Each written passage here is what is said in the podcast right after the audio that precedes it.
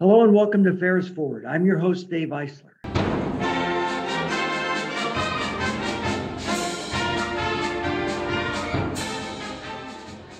Delighted that you would join join me today for a conversation with Dana King, soon to be Dr. Dana King, when she receives an honorary degree at the spring commencement ceremonies on May 7th. Thanks so much for joining us, Dana. Oh, I'm just so delighted to be here. I I love I love my alma mater. I I love what you've been doing. I'm super excited to be here on your podcast. Thank you so much for having me. Well, and you are really an extraordinary graduate with so many great stories. You grew up in Big Rapids, didn't you? I did. I graduated from Big Rapids High School in 1978. so long ago. It's crazy to think. And then I graduated Ferris in 1982. What do you recall from your time when you were in school here? Oh, you know, I tried to take a lot of different classes, and I encourage young people to do that. You get most of us get one crack at at university life, and and there's so many things to learn beyond what you believe you should be there to study. So I remember being in the theater at Ferris and I took a welding class and I just took classes that were of interest to me in addition to my curriculum eh, for business that I graduated with a degree in. And um, I really liked the size of the school.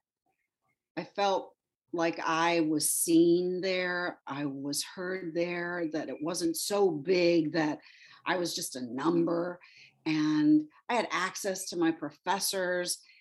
And I loved the social life of being able to be a townie and have my friends from from high school and and yet build a whole new uh, circle of friends at university and try to combine the two. So I really I loved everything except winter. I loved everything but winter. Probably why you live in California now. Bingo. So you studied marketing when you were here at Ferris. Is that right? Yes. Yes. And then there's this wonderful story about what you did when you graduated. And so tell our tell our listeners. Oh my goodness. Well, I it took me till my junior year, the very last minute that I could declare a major because I didn't really know what I wanted to do. And uh, I was, and so I picked marketing because I felt marketing was very creative. You you start with a concept and you build the product and you take it to market. And and that interested me as someone who is artistic. And i felt like i could i could earn a living creating in that way because i didn't know that you could be an artist and and have a life. I i didn't know any artists and probably had been maybe to one museum in my life by that point and um, and so that felt to me the most authentic way for me to um, have a life. But i graduated college and a week later i was in my it's so cliche i was in my little volkswagen packed to the rafters with all my stuff with a sign on the window that said California or bust. And I drove all the way to Los Angeles. And uh, I didn't have a job. I didn't know anybody in LA. And I had a thousand dollars to my name after I sold what didn't fit into my Volkswagen. And I got um, gifts from family for graduating college. And I spent I spent most of it on first, last, and security deposit, I rented a, a, a really awesome apartment on Venice Beach because I thought if I'm driving all the way from Michigan, I'm going to live on the ocean. And it was it was just an exciting time and i finally got a job and uh, in selling research for cable advertising and then i got a job in cable advertising and uh, I sold airtime. Ultimately, I got a job at the television stations in Los Angeles at, at um, KNBC, and I sold airtime. I sold television time because I really wanted to run a TV station. And then I did that for five years or so. I loved it. It was exciting. And uh, I had a boss who liked to move his people around. And he said, Hey, I want you to be a reporter. And I said, What? Where? And he said, Ah, here. And I said, No, I don't, I don't want to. And he said, Well, I want you to. And it really was, it was that basic of a conversation. And I said, Oh, okay, I guess you're the boss, so I'll do it. And I didn't, I didn't know anything about broadcasting other than um, I had done some voiceover work while I was at Ferris and things. But um, so I did that for 25 years, David. And I, I have five Emmys, two Edward R. Murrow Awards, two Gracie Awards. So you didn't just do it, you were at the top of that profession. Thank you. Yeah, I I loved my job. I I traveled the world. I've been um, to Afghanistan, Iraq, the Middle East, Kosovo, Central America, Africa.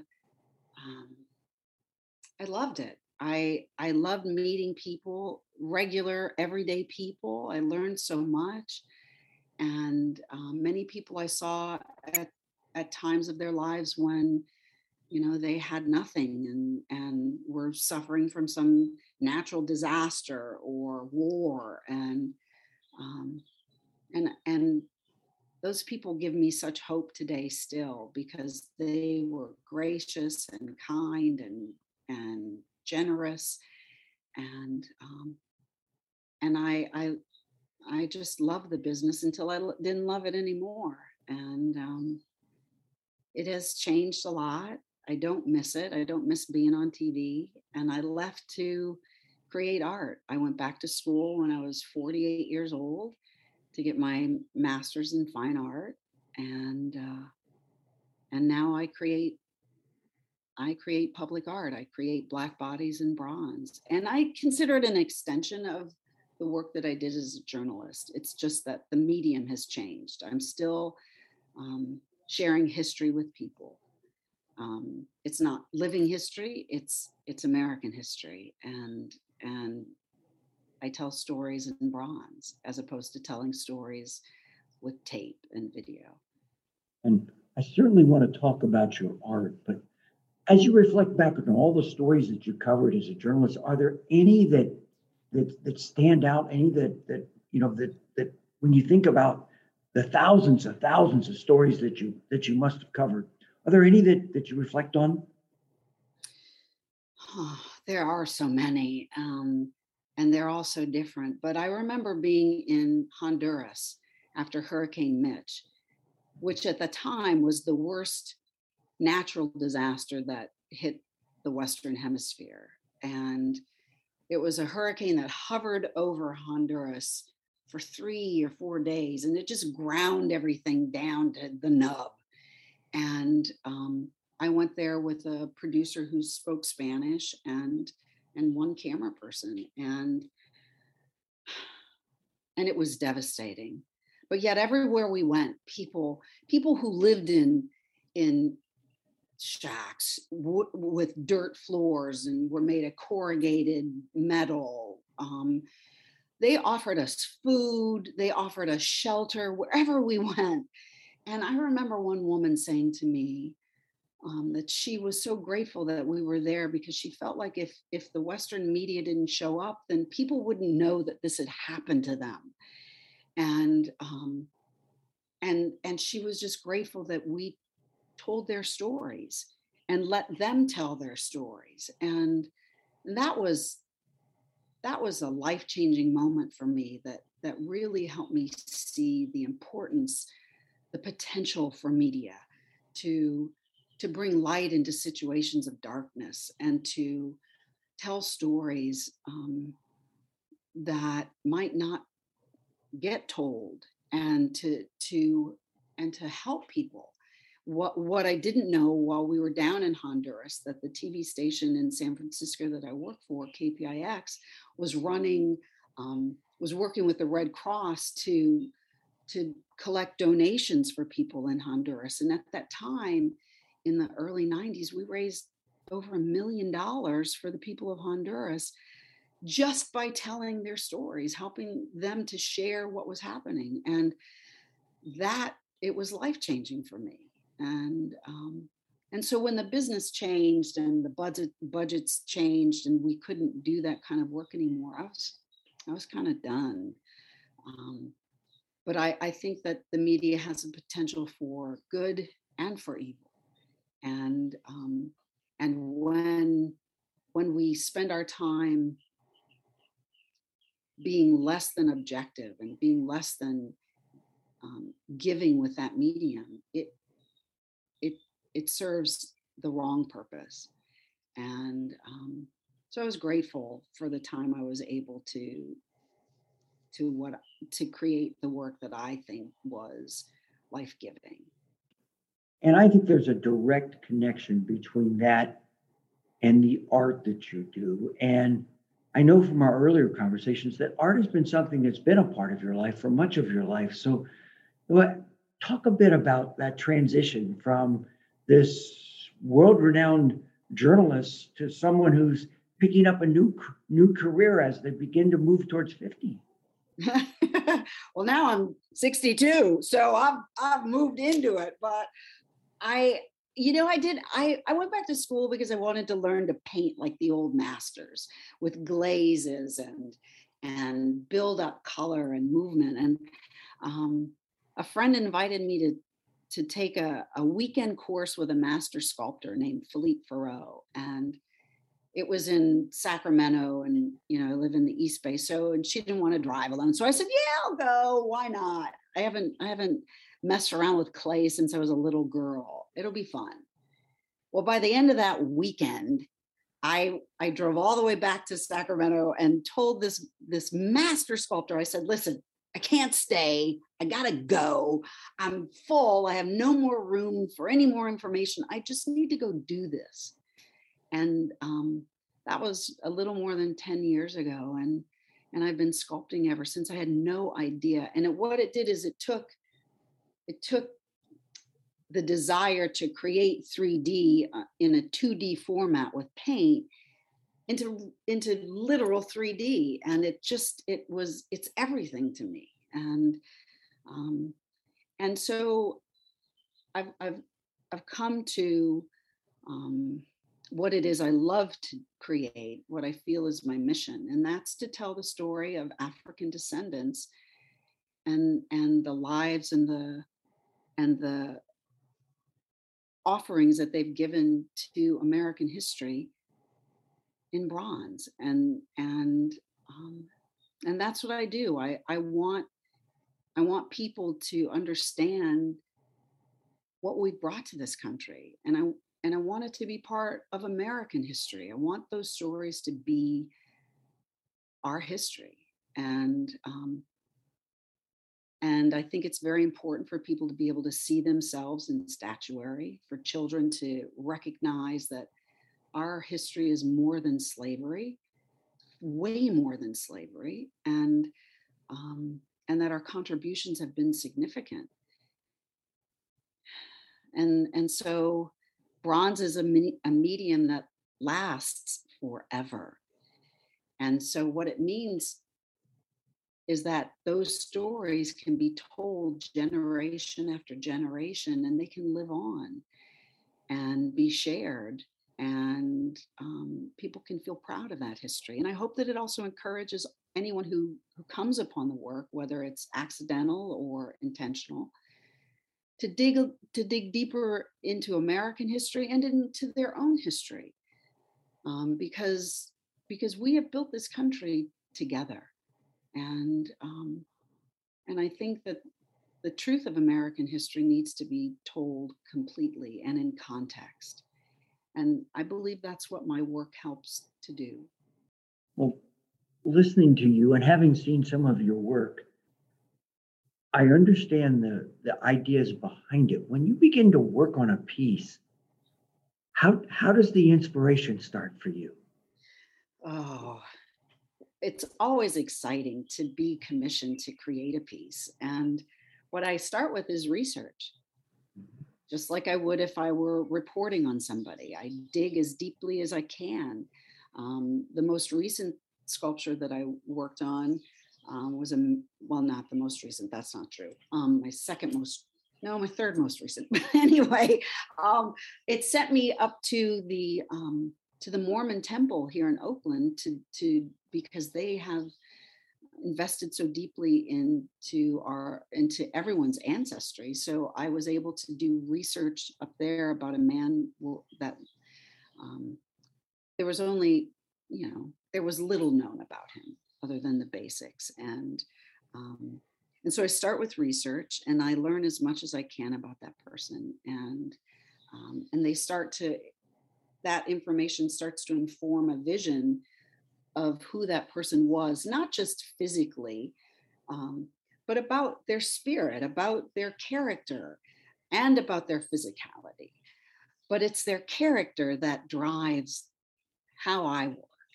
And what I hope people see is not just the physical presence of that person, but but but who they were and what drove them by based on based on things like how I dress them and um, how they stand and um, the way they look out into space. Um, those those subtle nuances they really inform who that person was and and that's the most important thing for me and eventually I mean, because really seriously, when I start every piece, it's terrifying. it's like I just hope that they they come through, they come through me, through my hands into the clay, and um, and at some point they do. They they they speak to me. They um, their presence is in my studio space, and and they they come to life for me um, it's a it's a it's a spiritual experience for me um, because I believe I was I was given this gift from God, and um, I have an obligation to share it and to create this work and to put it out in the world. Wow. So now you're going to come full circle. You're going to be back in Big Rapids in May. Uh, you're engaged with the university on the Jim Crow Museum project. Uh, thoughts as you approach uh, the receipt of this degree? You know, when you in, you invited me to chat with you, and um, uh, and I didn't know why. and, when, and we had such a lovely conversation. And then you said, "Well, the reason I'm calling is because I want to. I'm wondering if you would accept um, this honor of a of an honorary degree. And I know that you remember. I mean, I boo-hooed. I was I had tears squirting out my eyes, and I I had a hard time catching my breath. And I'm just so hmm, I'm gonna cry again. I'm I'm honored beyond measure. Ferris was such a in, an integral part of my growing up and it it it helped me become the woman that I am. It gave me confidence to go out into the world. And I mean, I was I I initially went to Ferris because I didn't have the confidence to go to a bigger school. And yet, when I graduated four years later, I had the confidence to move to Los Angeles, the second biggest city in this country, and uh, with without any foundation, I just knew that I could do it, and that's what Ferris gave me. So to come home, and I am coming home um, to accept this honor. I don't even have the words for it. I I uh, I hope that I uh, present to the graduating students um, an aspect of what they've experienced and what is their future so that they can know that whatever it is they want to do, they can do. Whatever is for them to do, they'll figure it out and and they will do it. It may take five years, it may take a minute. It may take it may take 50 years. but what is theirs to do? They have they have the ability to do, and much of that is due to their education at Ferris. So I'm I'm nervous as a cat on a hot tin roof to stand before these students because because it means so much. It means so much to me to to um, to be invited and to be honored in this way that I hope that I can communicate to the students um, how important their relationship with Ferris is and to maintain it and to go out into the world as an ambassador of Ferris. Our history is, is rich. The history of Ferris is long, 1884. Um, and, and the mission has been unchanged in all these years is to educate any and all of us who want to attend an institution of higher learning. And um, and I'm just so very proud of, of the history of Ferris, of Woodbridge Ferris and his wife's mission to um, to bring any student to the university and to teach them, no matter their station in life, the color of their skin, the religion that they that they worship. It doesn't matter. It's here for all of us, and and I'm so proud to have graduated from Ferris. And we are so very proud of you. And I can assure you that this will be a memorable commencement, and our graduates are going to love you. They're, they're, going to they're going to feel the passion, the strength of character, uh, the the the honest emotion you bring to the work you do. I, I'm looking forward to hearing your remarks at commencement and commencement's a special day, special day for every student is there, and it's it's going to be a very special day for you also. Yes. Yeah. We want this to be one of the happiest days of your life. Wow, it's it's already made me so happy to to to be considered in this way. Um, I'm I'm certainly not deserving of of such an honor, uh, but I will work every day to uphold it and to and to take it out into the world. I uh, I'm grateful. I can assure you that I don't think there's anyone listening who who doesn't believe you're anything other than totally qualified for this honor. Wow. Uh, soon to be Dr. Dana King. Thanks, thanks for thanks for joining us today. Uh, I've so much enjoyed visiting with you, hearing your story, and uh, please know how very proud of we are of you at Ferris State University. Wow, I'm just so grateful that this graduation comes during your your your reign here at Ferris. And I, I, I consider you royalty, Ferris royalty. And so for me to be able to accept this honor um, at the end of your time here and um, and the gifts that you've given to Ferris and the gift that you're giving to me, I'm I want to thank you. Thank you so much, David. Well, Dana, you are most welcome. Uh, you've been listening to Ferris Forward today. My my my guest has been Dana King, sharing some of her story of success from Big Rapids to the West Coast to all over the world, now creating sculpture that will live forever. Dana, thanks so much for joining us. My pleasure. I hope you'll join us next time for Ferris Forward. This has been a great opportunity to visit with you, Dana King. Thank you.